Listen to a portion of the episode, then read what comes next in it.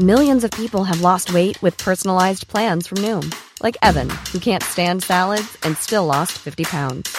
Salads, generally, for most people, are the easy button, right? For me, that wasn't an option. I never really was a salad guy. That's just not who I am. But Noom worked for me. Get your personalized plan today at Noom.com.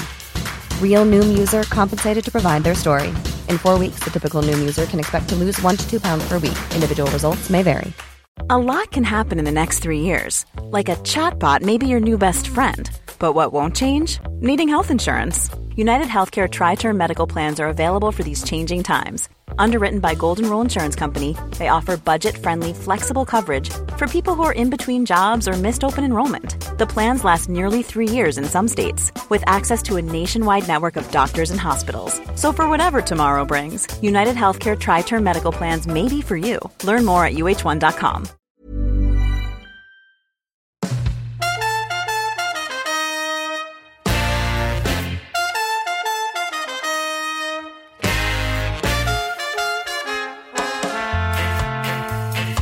Hello, you're listening to the Cricket Collective on Talksport 2 with me, Neil Manthorp, and former England fast bowler Steve Harmison. Well, as predicted from the day he retired by some people, Ben Stokes reverses his decision and has been named in England's squad for the Cricket World Cup later this year. We'll hear the thoughts of national selector Luke Wright after Harry Brook was left out of the 15 man squad to make way for Stokes. And we'll discuss Gus Atkinson's surprise inclusion. Surrey and England batter Will Jacks joins us to uh, talk about his long term plans with England and how much he works on his underrated spin bowling. And we'll discuss the news that Mark Wood has signed to play in the ILT20, which will clash with England's Test Tour of India next year. And we'll end the show by discussing any other business, as South Africa confirm they'll send a weakened side uh, for Test matches in New Zealand. So plenty to come over the next hour. You're listening to the Cricket Collective on Talksport 2. Well, Harmy, you had a like a maybe a one or two percent doubt that uh, Stokes was actually going to unretire from ODIs last week, but uh, there was so much noise in the media, wasn't there? It had clearly been leaked, and by and large, it has been very, very widely hailed as a good thing, the right thing. Um, I'm slightly surprised there wasn't a little bit more criticism when their former Australian captain Tim Paine on his radio show, I think, was after a few clickbaits by saying it was a me, me, me decision. But I thought there might be a few other people that would uh, would question the wisdom of unretiring and how often it works and doesn't work. But but as I said, by and large, it has been widely hailed as absolutely the right thing. Yeah, absolutely, and it's a fiver I owe you because I, I thought I still thought there's there's a slight chance he wouldn't he wouldn't go. Listen to Tim Paine. I listened to the first part of what he said, and then he wrote it back yesterday. I think he had a, a big rollback yesterday, uh, and he, he, didn't mean it was all about Ben. He, he, I can't remember what he said, but he did roll it back. So um, a, a U-turn by an Australian again. So I, I, thought it was a mistake. You know, I really, I'll be honest with you. I'll be, be brutally honest with you, man. The squad gets announced, and I'm sitting there, and I'm because was getting names in alphabetical order. So I'm writing it down, and I've gone. They've picked 16. So I've gone through it again, ticked them off, and I've gone they made a mistake here. They've picked 16. It's a 15 man squad. And then it wasn't until about the third or the fourth time I wrote it down, I've gone, where's Harry Brook? And, and then I then I realised, yeah, and then you come and say largely and widely it was it was sort of positive. There's a huge amount of positives of getting Ben to come back. And the Harry Brook one is a different story again, but I couldn't believe they've left Harry Brook out. Ben Stokes is a no-brainer. Picked two players, and I, we'll come on to Stokes in a second, but talk about the selection now because it brings me back to right the start of the Test match summer, where they get to Ireland. You probably knew that what what the team was. How do you get Robinson, Anderson, and Broad two two out of three with Wood? And you go, well, they didn't. They just left Mark Wood out and picked the three because they didn't know which way to go. A little bit of a cop out decision, and I think they did the same about David Malan and Joe Root. But David Malan, who's in the top 10 in the world in both white ball, comp- uh, white ball formats. How do we leave David Malan out? We can't really because of the way he performed in Australia and the way he's performed. But we need Joe Root. So we'll pick them both. And the one that sacrificed was Harry Brook. And I'm going, you are kidding me. Yeah, this bloke, halfway through the summer, we are giving him multi-year contracts because we see him as the best, you know, one of the best players that we've got. We have to stick, you know, we have to give the future to Harry Brook. And then all of a sudden, you leave him out of the World Cup squad. It just didn't make sense. I, I really don't get that. I know KP was was hard on it, but you had to pick Ben Stokes if he was available. And that, for me, it's going to be interesting with Stokes now because I don't believe Ben can go to India three times in a winter. He's got the World Cup, he's got five Test matches, and then he's got a lucrative payday in the IPL. So one of them's got to give. It'll not be the Test. He's now put his hat in the ring for the for the World Cup. So he's given up the IPL. I, I think that has to has to be his knee can't get him through the, the whole winter in India. So I think because of whether they put pressure or they didn't put pressure, it's brilliant for England that Ben's going, and it's a it's a no brainer to be selected. But I am so surprised on the Harry Brook omission. Well, Luke Wright had a lot of uh, explaining to do. Um, first of all, this is him on the return of, of Stokes. I mean, ultimately, it's about winning a World Cup, isn't it? You know, that's the most important thing in front of us. Um, I think you can always hold back for different series, but you know, at the, at the end of the day, it's a World Cup, and it's something that Ben wanted to be involved in, which I think is a huge, huge positive. The fact that he wants to be and he's willing to keep pushing himself to the limit. You know, um, he's still having time to to do his rest and rehab, which he's doing, which he says his knee does feel like it's improving. It's bowling, obviously, that causes him huge stress around that knee, um, which is one of the main things, which is, as we said, why we're taking him as a batter only. Um, but ultimately, you know, the decision came down that it's a World Cup that we want to win, and we feel like we're better with. We've got more chance with Stokesy playing than we haven't, and to have him back, I think, is a huge positive. Well, everybody agrees that uh, it was a straightforward decision. Much more difficult was the omission of Brook. Here's Luke Wright again. That's as hard a decision as you're ever going to get you know, there's no doubting he's someone that you know we we couldn't think any higher of. But it's just that middle order decision, really, with Stokesy coming back, that it was going to squeeze, and it made it incredibly, incredibly tough. Can he potentially travel as replacement? Absolutely. Um, there's no doubt about that at all. The interesting thing, Harmy, is uh, whether Harry Brook goes as a travelling reserve. I don't know whether you were ever placed in that position, but uh, how, how, would how would you feel? How do you think Harry Brook would feel if uh, gets a tap on the shoulder and is asked to go along as the travelling reserve? I think he goes. He has to because obviously he's contracted. But if I was advising Harry Brook, you'd be talking to him in a, in a way which would be, you know what? Everything was talked about multi-year deals, and you came out and said, "I want to play cricket for England. Test matches is everything." He went on record and said that throughout the summer. I'd be advising them and saying, "Just think about what you're saying in the future because these these these are the decisions that potentially could happen where you, they are wanting to build a, a team around you. They are wanting to utilize you in England games only and will pay you for that. And then they go and leave you out the World Cup. I think when when the big bucks offers come, like they have done with Mark Wood, like they have done with many others for this Dubai League, which is not going anywhere. I think they tried to shut it down last year and it didn't work. They're coming back with even more money. I'd be saying to Harry Brook, just make sure your hat's in the ring for this this sort of stuff. You can say England and you can play for England, but unless they come up with the, the terms and conditions with a multi-year deal, which I would have done, would have give Brook a multi-year contract, would have give Wood a multi-year contract to keep him away from, you know, these franchise tournaments because he's so important for England. I think I'd be saying to him, I'd, I'd think again now, I'd be looking, you know, don't just shut the door on all these competitions because you know, England have shut the door on, on arguably, you know, the biggest white ball competition in world 50 overs, which is the World Cup, which we've already won. So we've seen what a, what a transformation it did for the country when we won it in 2019. You're not going this time. You're not going from the first 15. But I'm sure Brook will go as a travelling reserve if he's asked, along with like Jofra Archer's been asked. Okay, and finally, Harmy, for the last sort of three or four years, it's felt like it's incredibly difficult to get into the England squad. You know, lots and lots of bowlers, lots of batters to choose from. Um, there must have been dozens of uh, of of ambitious cricketers thinking, "How am I ever going to get into this squad?" And then suddenly, Gus Atkinson finds himself after two or three years of being injured and playing second eleven cricket, being largely anonymous. He's in the squad, and he's going to a World Cup. I mean, that was from left field, quite extraordinary. And I tell you what, there'd be a few cricketers around the counties rolling their eyes at the fact that he plays for Surrey.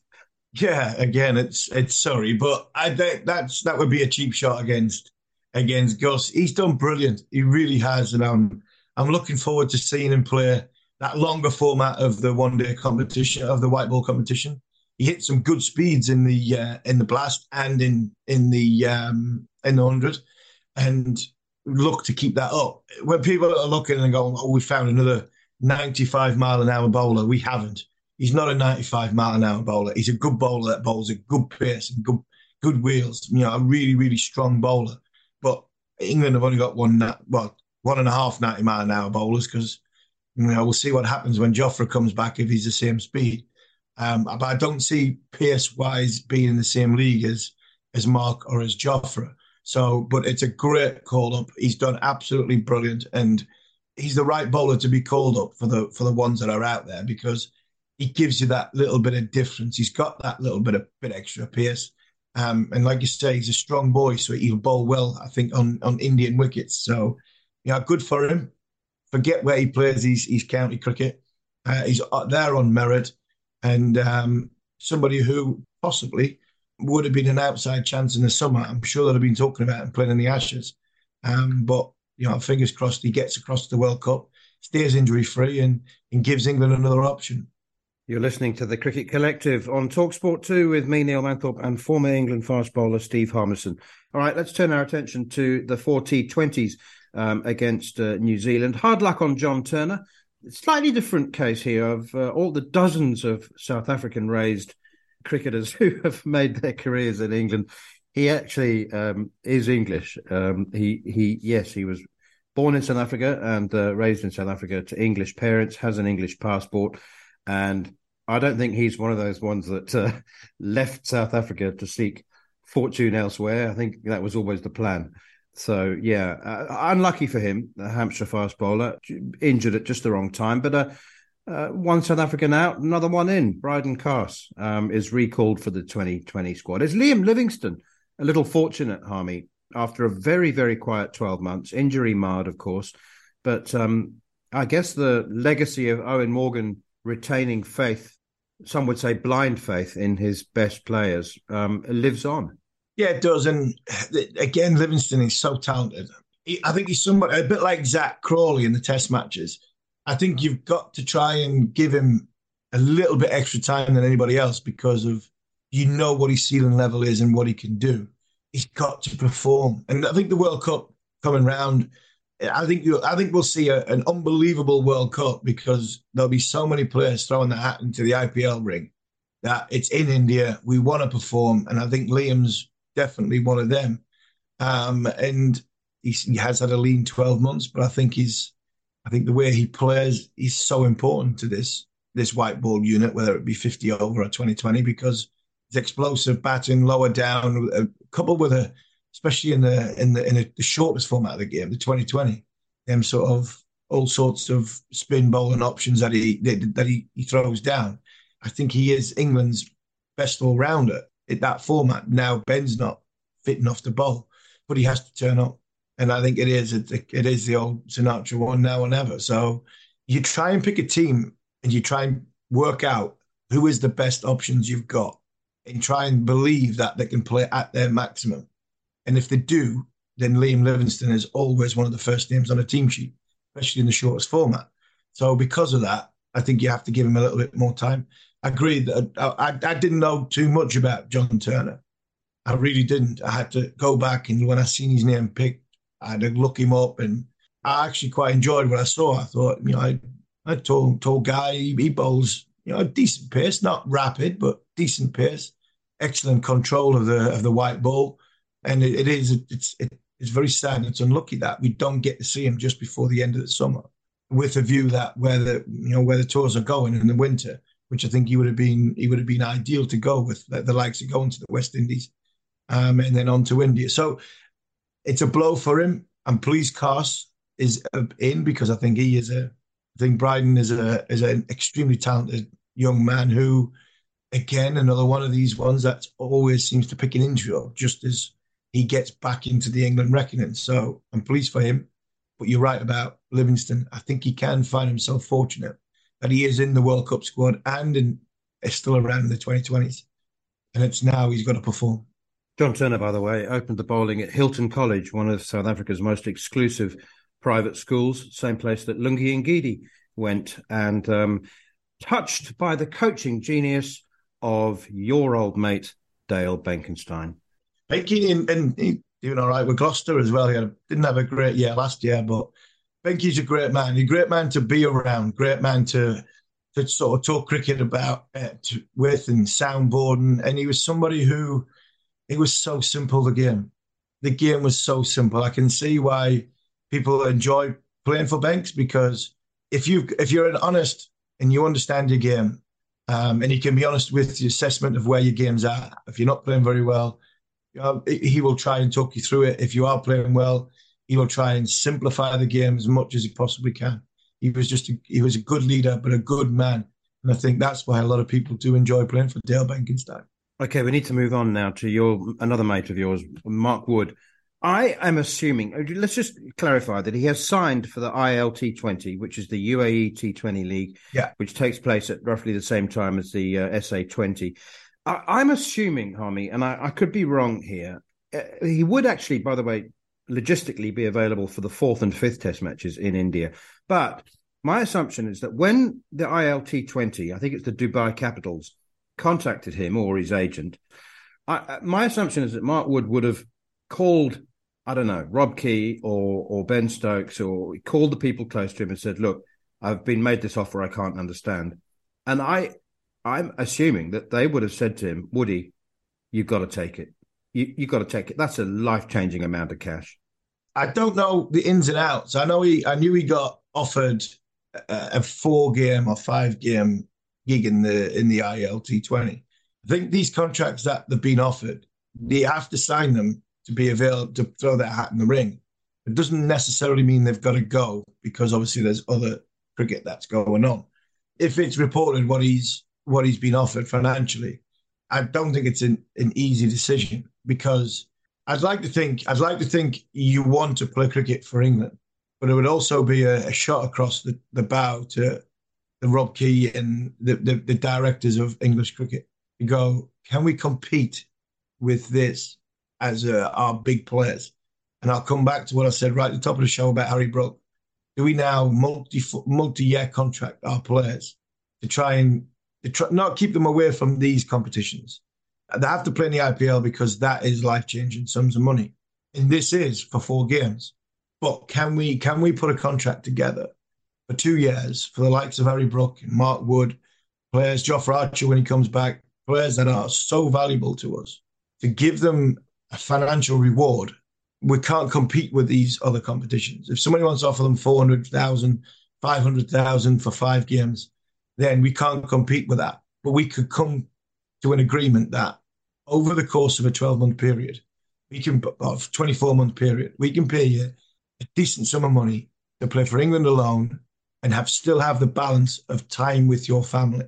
And this is the thing, and uh, this might sound critical towards Mark, but Mark, and many, many other in England cricketers have asked for time off because they haven't spent time with their family. This is what I would, and this is what I said to, to Keezy last year or the year before we were talking about the selectors thing. If they're going to accept contracts from ECB, if they're going to accept contracts from fran- um, franchises, then the gloves are off when it comes to wanting to spend time with their family. You can't just take time off when England are playing. They can't take time off when there's a little gap in the window because they've chose to go to play these competitions. So do they, do England not offer Mark central contract? That's that's the next next phase of it. Do you then not offer your players central contracts? Say to Mark Wood, you can go and play in the ILT twenty along with, you know, Chris Woakes has been offered, Jamie Overton's been offered, Joe Root, Russ Atkinson, all these players. And then do you just turn around and say, well, we'll contract, we'll contract you for the games that you play for England, i.e., you just ad, ad hoc. So I think there's a big decision got to come out ECB Towers end of September, October, when it comes to the contracts of their players.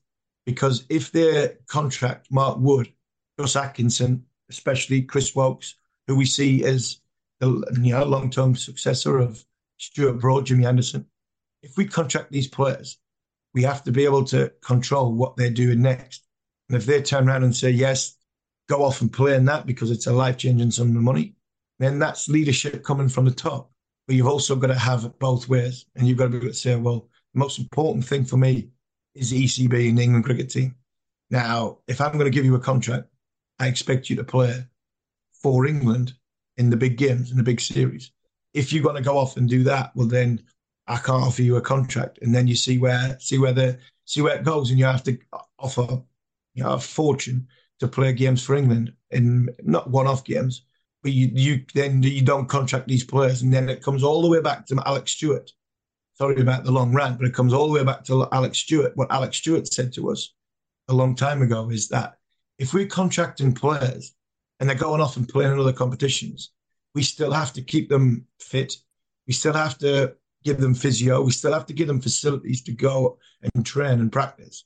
So where does the line draw?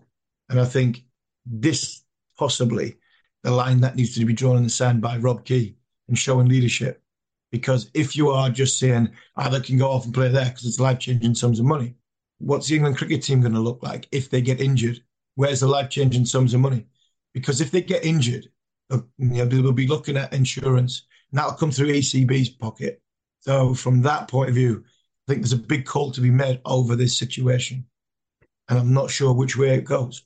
Harmy, I think cricketers need a grounding in authenticity. I think they need to play the right amount of what I call real cricket. And, you know, I, okay, it might sound disrespectful to the likes of ILT20 and many of the other franchise competitions, but playing cricket for your country or whatever it is, playing first class cricket or playing test cricket or playing for your county, where you grew up, where you've got roots, where you've got a base, authentic cricket, I believe. Yeah, that's why I've, I think that we, in many years to come, we'll have a real problem with the generation of cricketers who are just itinerant labourers, just yeah. walking around. They can't remember. They don't know what the coaching philosophy is and who who the coach is. They go from one franchise to another, picking up lots and lots of money, and end up with a full bank account and an empty moral compass. I, I really, really fear for that, and I think that at some point, cricketers are going to have to say, "I could have." I know. I know it's happened, not very often, cricketers have said, I could have earned a lot more money doing this, but I chose to do this. Chris Woakes is an example, but he's a, one of the most grounded men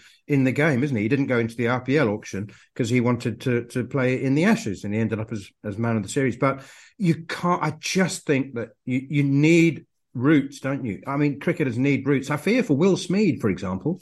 Yeah, absolutely. 100% agree with you. And But what will happen if Will Smeed doesn't get any runs in, in white ball cricket? He'll end up coming back and playing – the cricket that he needs to play to get him back in that position, which would be back into county cricket, because that's his only avenue back into the game.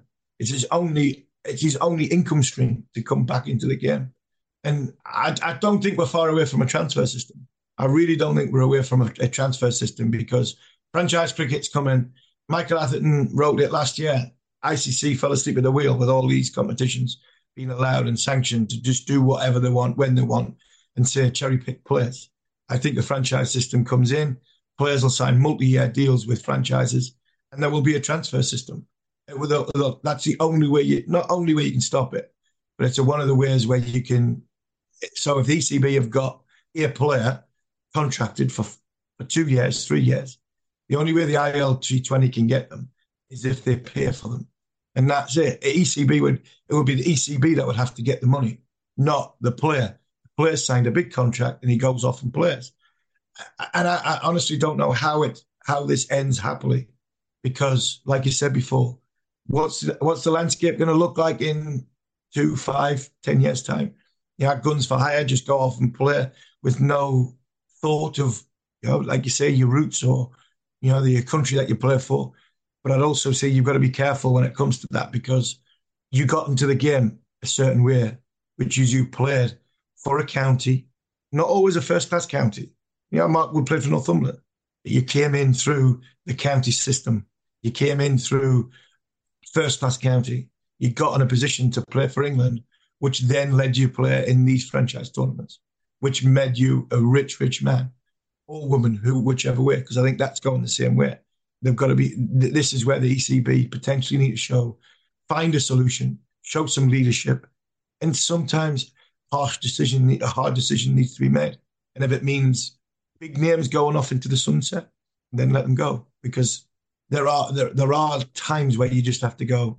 Well, this is this is the deal. You either play here, this is what we'll pay you, and this is what we'll give you. If they go off and play somewhere else, you, this is the England cricket team, not dog and duck. So if you know Mark Wood, Chris Woakes, Jamie Overton, Jamie Smith's been offered, Joe Root's been offered, Gus Atkinson, if they go off and play in the ILT20 and don't play in the first two Test matches for England, then let them go. You'll find somebody else that'll want to play. You'll build the England the England cricket team around that. I'd be surprised if Woakes goes. I'd be surprised if Root goes. But the others, I think we wait and see. I just want to clarify something you alluded to, Harmy, just before we end this section. And that is the nature of those contracts. We have to bear in mind that Mark Wood signing for the Dubai Capitals gives them yeah. six months of marketing. Um, and it doesn't mean, I don't believe necessarily that he is committed to playing in no. every game or even playing. So he he's signed. That's it. He's the great marquee signing, and it adds credibility and authenticity to their competition. And I, I think there is a degree of fluidity around those contracts. I mean, Joe Root's Joe Root's been retained by his franchise in the ILT20. He's not going to miss test matches in India, no. for goodness sake. But no. he can appear in all their merchandising and all their marketing campaigns. So yeah, let's not jump the gun. It's still yeah, six yeah. months away. But it's whether they have this conversation now or you have it in three months' time, six months' time, nine months, 12 months' time. This is the conversation that's probably got to be had within the ECB to work out what is the best contract system we have got to make sure all our players are doing the best they possibly can for the England cricket team. And whether the can's been kicked down the road so many times over a number of three, four years, I think that conversation, especially what, what's happening with this, and you're spot on with that, this might be the tipping point where that conversation comes ahead. Like I said before, talking about multi-year deals for some of our best young players. I think that that for me was what needed what needs to happen September, October when the new contracts come out. You're listening to the Cricket Collective on Talksport 2 with me, Neil Manthorp, and Double Ashes winner, Steve Harmison. Uh, next up, part three, we'll hear exclusively from Surrey and England batter, all rounder, I should say, Will Jacks. Burrow's furniture is built for the way you live. From ensuring easy assembly and disassembly to honoring highly requested new colors for their award winning seating, they always have their customers in mind. Their modular seating is made out of durable materials to last and grow with you. And with Burrow, you always get fast, free shipping. Get up to 60% off during Burrow's Memorial Day sale at burrow.com slash ACAST. That's burrow.com slash ACAST. burrow.com slash ACAST. Millions of people have lost weight with personalized plans from Noom. Like Evan, who can't stand salads and still lost 50 pounds. Salads generally for most people are the easy button, right? For me, that wasn't an option. I never really was a salad guy. That's just not who I am. But Noom worked for me. Get your personalized plan today at Noom.com. Real Noom user compensated to provide their story. In four weeks, the typical Noom user can expect to lose one to two pounds per week. Individual results may vary. Everyone knows therapy is great for solving problems, but getting therapy has its own problems too like finding the right therapist, fitting into their schedule, and of course, the cost. Well, BetterHelp can solve those problems. It's totally online and built around your schedule. It's surprisingly affordable too. Connect with a credentialed therapist by phone, video, or online chat, all from the comfort of your home. Visit betterhelp.com to learn more and save 10% on your first month. That's BetterHelp, H E L P.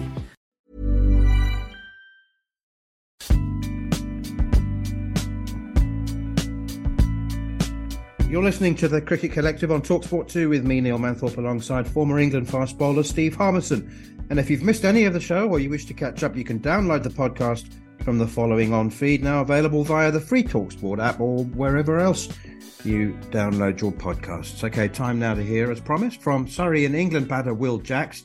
He was at an event supporting the ACE programme, which aims to support diverse talent from grassroots to elite. Here he is in conversation with our very own Talksport's Scott Taylor. So, Will, thanks for joining us here. We're down at Sixes Westfield. Just tell us a little bit about what you're doing today. Yeah, we're here um, at Westfield today. I think there's some kids coming down later. Uh, we're just going to hang around, play some uh, cricket on the sixes machine. I've never done that before. It looks quite interesting. Hang around, chat around, and just yeah, good experience for the kids. Never been on that before. No, I've never done it before. It looks quite hard. But Ross Wiley's having a go now, and he's whacking it everywhere. So maybe it's not. I don't know. Pressure's on for you. Yeah. We're here celebrating sort of diversity with the ACE program and that sort of stuff. So, how important is diversity in cricket? You've probably been in a lot of changing rooms where there's people from different backgrounds and stuff. How important is that? yeah, I think the, the most important thing is opportunity for everyone. That's what um, cricket's trying to get to. Uh, I've been involved with the ACE program back at Surrey. Obviously, they they're based at the Oval, so I've done a few things with them, and it's great to see people getting opportunity from all backgrounds, um, wherever you're born or wherever you're from. Everyone should have the same opportunity. So. Yeah, it's really good to see that, um, and I guess it's growing. I think you've seen the the SACA community as well. The um, guys playing first class cricket and guys coming through there as well. So it's great to see players coming from all background and playing our game. And you've been around playing a lot of franchise cricket. What have you learned from some of the overseas, for examples, here at Oval Invincibles? Yeah, the Invincibles, obviously, we've been lucky to have Sunil Narine uh, for all three years, and a guy with a wealth of experience uh, playing in all the different conditions. And it's basically just seeing all different experiences in the game and in tight spots. What what do they go to? And at the end of the day, it's you've got to trust your trust your skill that you've worked on over and over again. That's one thing that guys do. They just train constantly, and you've just got to perfect that skill. Playing all over the world, like you experience different pitches and stuff. So when you get to that in the pressure situations, um, whatever the bowler throws at you or the batter, if you're a bowler, then you, are ready for that, um, and you can take it on however you best want to. How much do you work on your spin? Like I'm a full-time bowler. I would love to get more opportunities with the ball. I think I'm in T20 cricket. I'm underused both here and uh, and at Surrey, which is disappointing. But I guess we always have lots of all-rounders and so many options, so it's often hard to choose when to bowl. Bowling something that I've developed over the last four or five years now, and I, I know I'm, I'm an all-rounder. I can I can bowl that all-rounding role. I can try and be a frontline spinner in first-class cricket, um, and I guess as an off-spinner in, in white ball cricket, it's hard to just bowl off-spin. So developing variations is important, but I don't particularly particularly use different deliveries and such. It's just subtle variations of wrist and speed, etc. In T20 cricket, which I found quite quite useful, and I've I've had success doing those because I think as a batsman. Do you think it's unfair then that people label you as a batter that bowls a bit? Because when Jack Leach suffered that injury in the summer, people are talking about who could replace him, and there was options, and a lot of people saying well, Jacks can bowl, but he's mainly a batter. Is that sort of something you're unhappy with being labelled? Well, no, because they're not wrong. I am in my head, I'll always be a batter who bowls because I, w- I would hate to not get picked as a batter because people think I'm a bowler. Yeah, I'll always be a batter. I open the batting in T20 cricket. I'd love to get higher up the order in first class cricket. It's something that I'll, I'll, realistically I'll always be better at. But that doesn't mean I don't work as hard as I can at my bowling. And I think I'm 24 years old. I think when Mo started, he was a second spinner, and then he's developed into that frontline spinner. So that's something I can almost hopefully see my career going down that path it's tough being a bowler. It's hard. I barely bowled this year. The pitches have been so seamer friendly. The weather's been crap. It's hard to bowl as an off spinner at the moment. I'm always yearning for opportunities, and I'm just working my craft in the nets so that hopefully one day I'll be ready to go. So, how important is it that Surrey, you have Bats, who's been on that journey himself over the 20 years he was a player? He's obviously head coach. He's not. He's not the, the bowling coach. So his role is overseeing everyone. Yeah. So getting that one-to-one time, I probably had more of it when he was still playing. Yeah but he's the technical aspect. I'm, I'm never going to be a technically perfect bowler. I know that. Uh, there's so many things about the action which I don't know and don't understand. But I think coming from a, a, such a strong batting background, and I would say I've got quite a decent cricket brain, so I think I use that to almost think backwards um, and work from the batsman. Um, and I just try and be effective that way. So we kind of think more tactically than technically, and that works for us. How much did you learn in, in Pakistan playing for England over the winter in the in the Test matches? Yeah, it's hard toil. Yeah. Test cricket on those wickets, it was hard work. Um, I was obviously incredibly happy and lucky to get those six wickets in my first innings. Yeah. And I saw how hard it was the three innings after that. I didn't get one wicket, so it's, it's you've got to be relentless. You've got to grind away and, and, like I said, be relentless on your length and try and put as much energy on the ball when you're bowling those long spells something that Leachy's done so well the last few years, bowling more overs than anyone. So I've got to keep developing that, getting overs into my body. Yeah, and I loved it. I think, like I said, hopefully I can develop um, into more of a frontline spinner over the next few years and going forward. because there's been a lot of talk already. There's six months to go till that India tour. Has that experience in Pakistan and also the amount you work on your bowling has that fueled that desire to maybe break into that test team for that tour and take that responsibility of potentially playing a huge role with the ball? Yeah, I mean, obviously everyone wants to play for England. Yes. I want to do that as much as the next guy. Yeah, and India is obviously a place where gen- generally you're going to play two or three spinners. I mean, you've got Rooty bowling really well, and he's taken 60 Test wickets. He's very handy, and he's always going to play. So you're probably looking at Leachy and one other for the, depending on the wickets, obviously for the for the other spots. So it's hard to get in there. Um, there's obviously other guys who can do that role. So I'm just going to do what I can. I love to play Test cricket at the same time. I want to, I want to play franchise cricket. I love T20 cricket. There's a there's a balance, and I've got to find that. A lot of pros back in the day used to say Test cricket's the pinnacle. Has that balance changed for you in terms of a youngster growing up, the introduction of franchise cricket? Is Test cricket still the main goal for you, or is it franchise cricket? Yeah, I think Test cricket still is the pinnacle. I mean, you see the Ashes recently; everyone's watching on TV. It's it's absorbing. Uh, there's a real meaning behind it, the history and and how invested in it almost the whole cricket country is. I think the franchise cricket just brings other opportunities. It's like for guys who aren't necessarily going to play Test cricket, but they know they've got great skill in white ball cricket. There's almost similar opportunities there. It's almost like the Test cricket of T20 in a way. So for guys like myself who hopefully would, can do both, it's, it's like I said just before. It's finding that right balance. If I'm if I'm going to play Test cricket, then obviously I'm going to play Test. I want to play Test cricket. If I'm not going to play Test cricket, I want to give myself the best chance to play franchise cricket and play for as long as I can and hit the ball as far as I can, pretty much. How, how excited are you by the opportunities that franchise cricket brings? Because there's like 11, 12 franchise tournaments now. Is that more difficult every season to sort of plan your winter? Because there's more tournaments, and the more you do well in tournaments, more people will want you, I guess. It is tough because you almost have to start planning your, your year earlier and earlier. You have to try and get yourself in a team ASAP, otherwise that spot's going to be gone. So, and obviously everyone's hunting for the same spots. I think now you see in December, January, there's so many comps that overlap, um, which creates more opportunity because obviously, guys, you can't play in all three tournaments. It just creates good opportunities for everyone. I mean, you've got to find, keep saying balance, but you've got to find that with your time as well. You don't want to be away for six months of the entire winter, slogging away, get back to April for the county season, and, and be and be bust. So you've got to find that right tempo, red ball, white ball, and how much you play away over the winter and stuff. And just finally, looking at ahead to the future there's obviously going to be that clash between England and a franchise tournament, but are you excited at, at, your age that you still have probably 10 plus years to improve, to get better, mm. and keep playing in all these competitions and for England at the same time? Yeah, it's obviously there's there's no rush. That's the thing. I say, franchise cricket is brilliant. There's the money factor, obviously, which everyone knows about. There's the the you can play for four weeks and just chill out, play golf, obviously. So it's it's a, it's a nice lifestyle obviously you've got to perform at the same time, but the lifestyle's good. Obviously, Test cricket can be can be a slog, but I think it's the most rewarding format. Uh, I know when we won my debut in Rawalpindi in with the last ten minutes or whatever it was, the feeling there is absolute satisfaction and, and reward for the hard work that you've put in. So yeah, I'm 24 years old. There's there's ample time um, to hopefully reach my goals in franchise and international cricket, and yeah, hopefully I'll do that. Will Jacks uh, talking to our very own uh, Scott Taylor uh, and speaking very, very well. Really impressive. And, you know, uh, I just love it. He says, I've been underutilized, and that's a shame.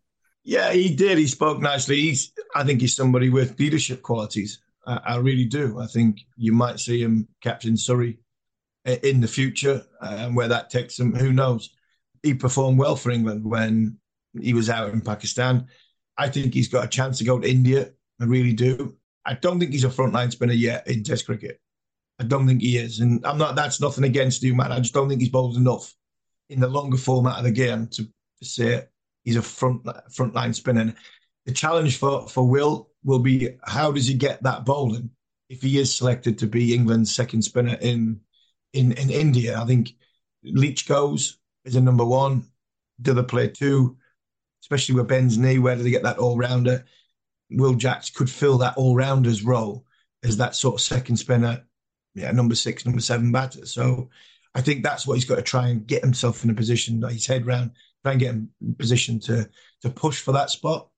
Um, and he will he will end up a frontline spinner the more he bowls in in either international cricket or in, in first class cricket as it comes around. So I'm mightily impressed by the way he spoke. Very very impressed by the way he performed in the winter. I watched him in the hundred last night. He bat, he batted really really well at the top of the order. Very explosive. He's a good player. He seems as though he thinks about the game as well. He knows the game. Um, he's quite level level headed when he speaks. So I think that will have a that that will will be his career as well from from uh, from that point of view. That he seems as though he thinks about the game very nicely, um, and the more he plays in it in red ball cricket, the more he will turn himself into a frontline spin bowler, and that is a great option for England because of the, the his undoubted qualities with the bat. So, you know, well done so far, but still a long way to go.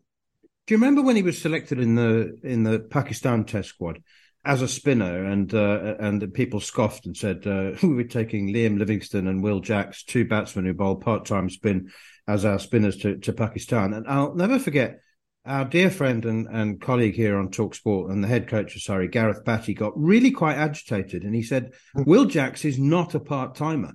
He, mm. you know, he said he puts as much action and energy and revolutions on the ball as any spinner in the country. He is a proper spinner, and Bats was really quite outspoken. And then, of course, he took six wickets in the first He did, and he bowled. He bowled really well. And I think, I think where people look at him as a part-time bowler, largely down to the fact that what a batter he is.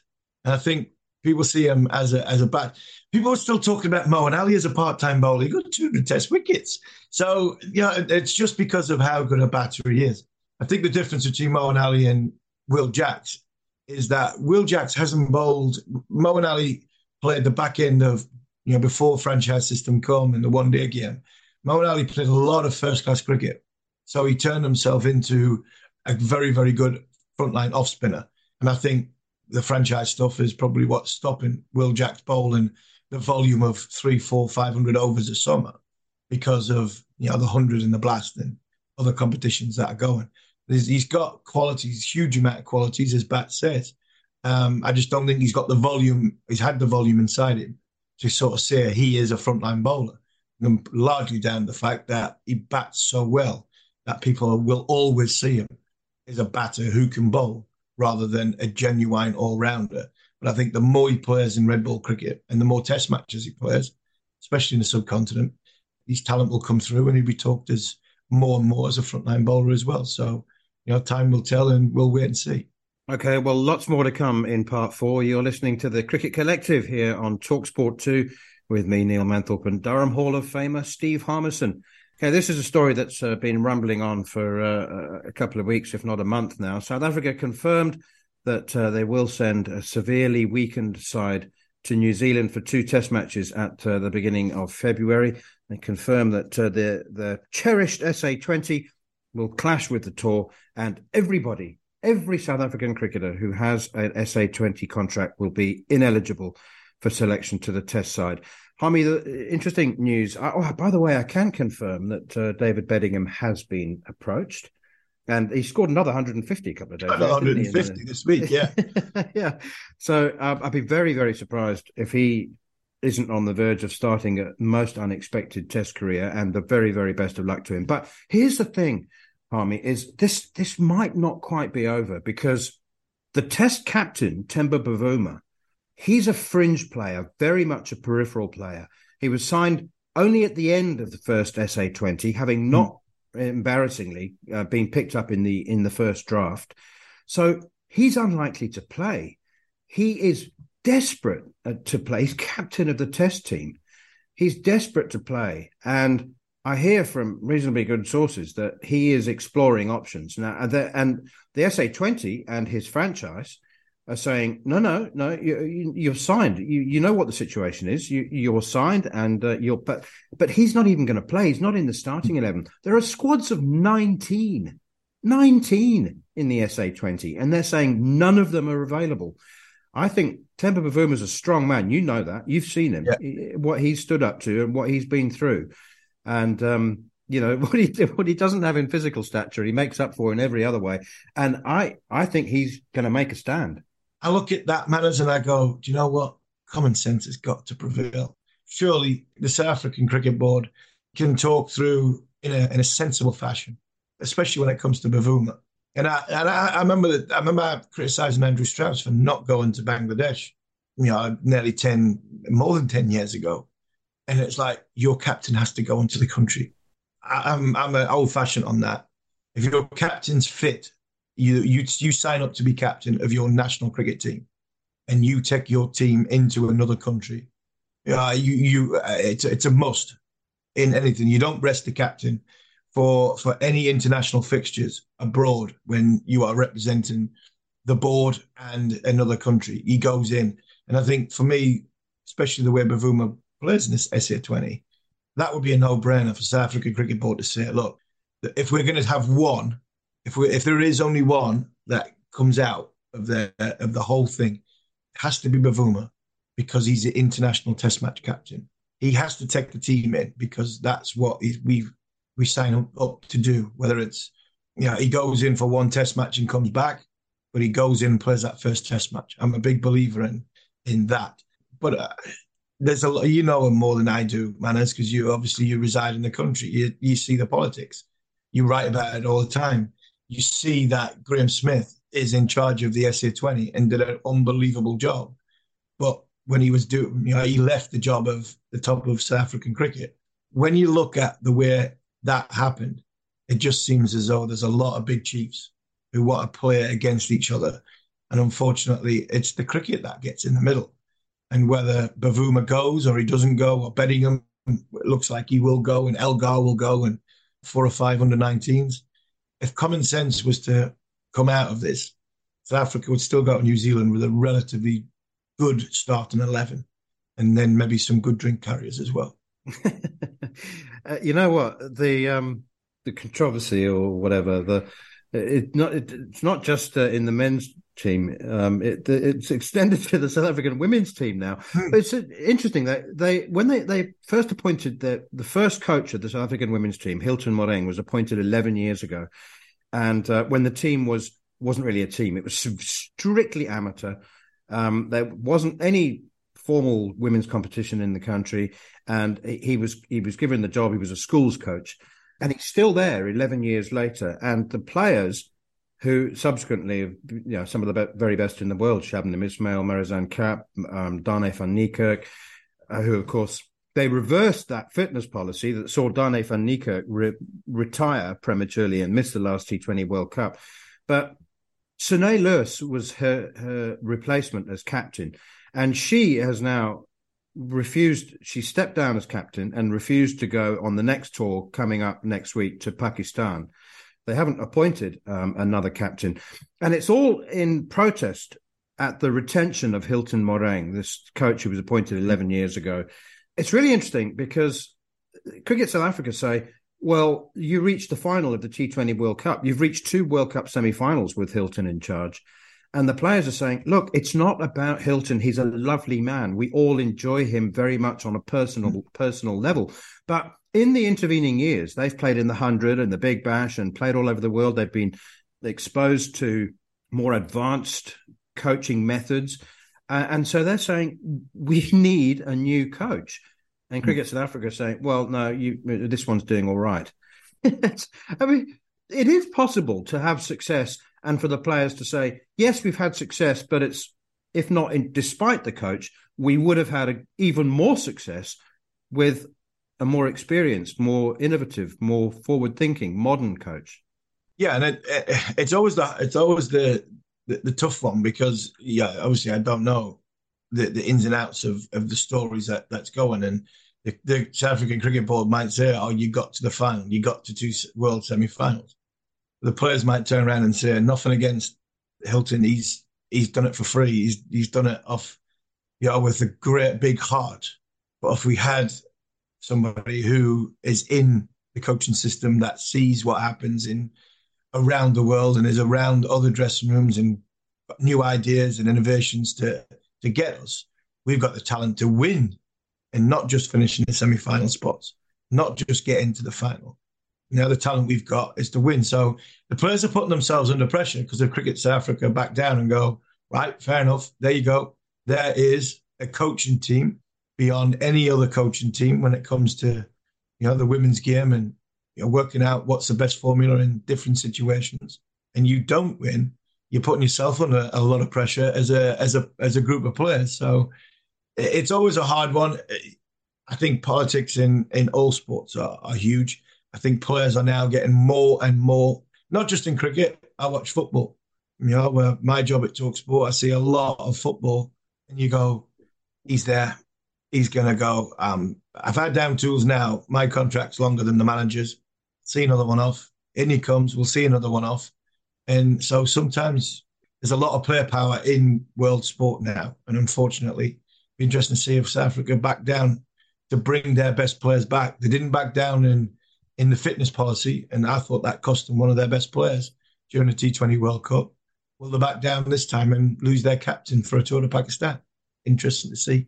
So they've retained the same fitness criteria, but they've given the ultimate discretion to the coach. In other words, Dane van missed her two kilometer time trial target by 18 seconds um, and was not selected as captain uh, for the last T20 World Cup. They have now given that final discretion to the coach, just to clarify that.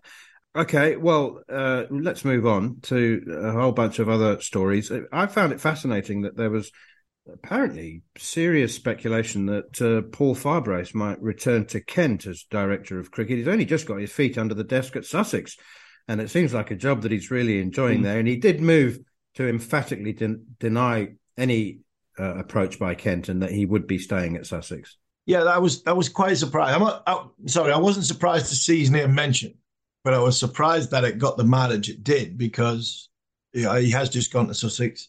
He loves working with young players. Fabi is a great man who loves working with young players to try and get the best out of, you know, the in in trying to help shape the future of uh, of their careers. I still think Fabi's a tracksuit man. I don't see him uh, uh, sitting behind a desk. I don't see him doing. Well, I seen the Ashley Giles CEO job. I seen that because you know Giles went through business school. He he he loves the tracksuit. Don't get me wrong, does Ash? But he likes the managerial side of it, and I, I seen Gilo go and doing that. And by the way, the amount of players he's losing and the players he's lost, and what you would think would be an upheaval and turmoil. How well are they doing, by the way? Worcester, fantastic under Alan Richardson, and Gilo's gone in there to, to help them out. You know, they've been kicked and knocked, and they're still up there in the championship. They're still in the 50 over competition. So I, I don't see Fabi as a leaving the track. One now he's got it back on. He, he had it, director of cricket at Warwickshire. And I don't know this for a fact, but knowing Fabi as I do, I imagine there'll be quite a few times he had itchy feet wanting to be out there in charge of shaping the future of players rather than you know having to deal with the emails and the, the stuff that goes off it. Because Goffey again, I see Goffey, Goffey enjoying you know the side that is yeah, which is a, managerial side rather than just a one-to-one coach. I think Fabi's a one-to-one coach. Okay, a couple of other news items. Dan Moriarty. A lot of people have been saying for a couple of years now, why hasn't he made the progress that was expected of him at Surrey? Well, he's off. He's uh, signed, going to sign a three or has signed a three-year deal with Yorkshire. So, so where does this leave Dom Bess, who seems to be being moved around from pillar to post, from county to county, loan deals here and there? Yeah, I think I think it's not a bad move for, for either of them. I think I think Bess is going to go back to Somerset. I would have thought he's gone there on loan. Um, hasn't done too badly. I, you, you see a lot. We've seen a lot of the young spinners move around. Callum Parkinson's gone to a what was a test ground. He's gone to obviously gone to Durham from Leicester. Matt Parkinson's gone down to Kent. These young spinners are moving around just to try and find a role in the in the first class game. I think when you look at Parkinson, Parkinson, Bess, and Moriarty, Bess is a little bit different. Played in national cricket, bats and bowls a bit, but the rest of them are, are bowl and spinners. And what I mean by that, it's not the all round package do we see less and less of these in the game? Are we seeing more of the, the Will Jacks who we see them as a, a multifunctional player, bat, bowl, and field, as opposed to well, Matt Parkinson's a bowler, can't bat. Callum Parkinson, bowler, bats a bit. Moriarty the same. Are we seeing them move around to try and fit in with a with what what sort of counties need? Um, I think it's a good move for Moriarty.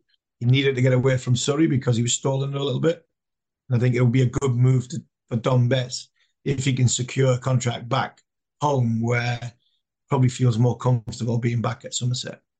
Okay, and uh, another retirement, um, and again, much more to celebrate than to be sad about. Katherine Sciver-Brunt has called time on all forms of the game. She missed what would have been her final appearance for the Trent Rockets due to injury. So, congratulations, Katherine, on all you've uh, achieved, and um, enjoy the next phase of life. I'm going to give you a choice of the final word this week. Your first choice, option A, is Joe Denley captaining his nephew Jayden for Kent in the one day cup win over Essex on Sunday. It's a subject that father and son combinations playing together or against each other has fascinated me for years and years. Um, did you know that uh, Alan Butcher played against Mark Butcher at the end of Alan's career and beginning of Mark's they did, career? Right at the end, yeah. Okay, so that's your first choice. Joe captaining Jayden in the one day cup. And your second choice, option B, is Jonny Bairstow, Harry Brook, and Adil Rashid being given the freedom of the city of Bradford. Yeah, the freedom of city of Bradford. Yeah, what I can't remember what that means. You can walk cattle down, or you can walk sheep down the high street or something like that. Yeah, it's great. It's great for them to be recognised in the place that you were you were from.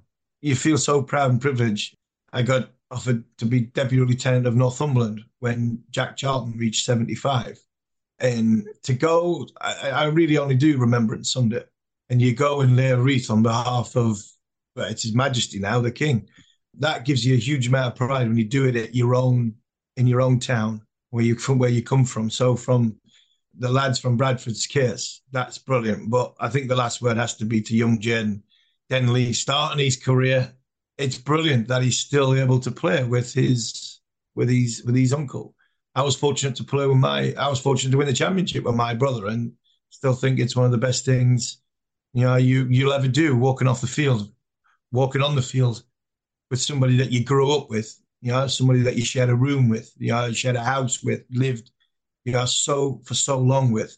Um, to play with a family member is, I think, is the immense pride your family must have when they see you go on the field together is huge. And for, for Joe and, and Jayden to, to share the field, I'm sure the uh, the whole Denley family will be immensely proud and good, you know, good on them for good on Kent for for producing what looks like um, a fine young talent there.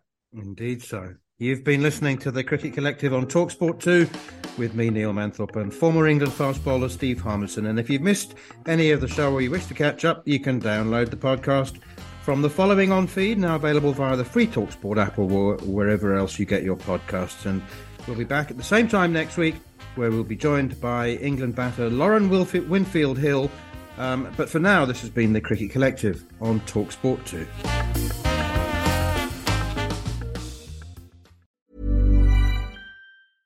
Mom deserves the best, and there's no better place to shop for Mother's Day than Whole Foods Market. They're your destination for unbeatable savings, from premium gifts to show-stopping flowers and irresistible desserts. Start by saving 33% with Prime on all body care and candles. Then get a 15-stem bunch of tulips for just $9.99 each with Prime. Round out Mom's menu with festive rosé, irresistible berry chantilly cake, and more special treats. Come celebrate Mother's Day at Whole Foods Market.